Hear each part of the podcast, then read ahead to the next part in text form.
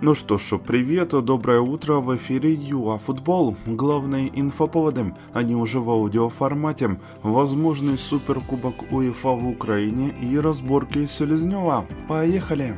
Заря завершила кампанию в Лиге конференций, оформив паритет с Будеглимтом 1-1.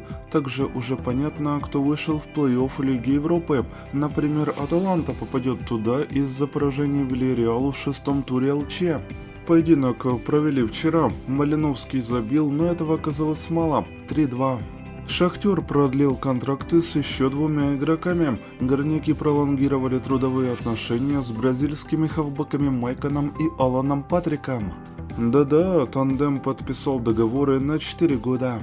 Зеленский заинтересован в проведении Суперкубка УЕФА в Украине через 3 или 4 года. Об этом президент заявил на встрече с главой УЕФА Александром Чеферином который прибыл в Украину из-за юбилея УАФ. Ранее матч проводили в Грузии, Северной Македонии, Венгрии, Норвегии и много где еще.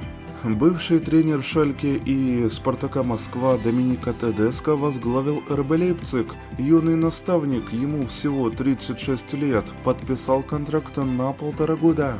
А вообще Доминика заменил американца Джесси Марша, который был уволен по причине плохих результатов. Нападающий именно Евгений Селезнев тем временем угрожал в телефонном режиме журналисту Андрею Сенькиву. Записи разговоров опубликованы на YouTube-канале «Тату такая». Сенькив уже подал заявление на Селезнева в полицию. Главный тренер Миная Игорь Леонов на стороне Евгения, а клуб заявил, что с легендой была проведена профилактическая беседа.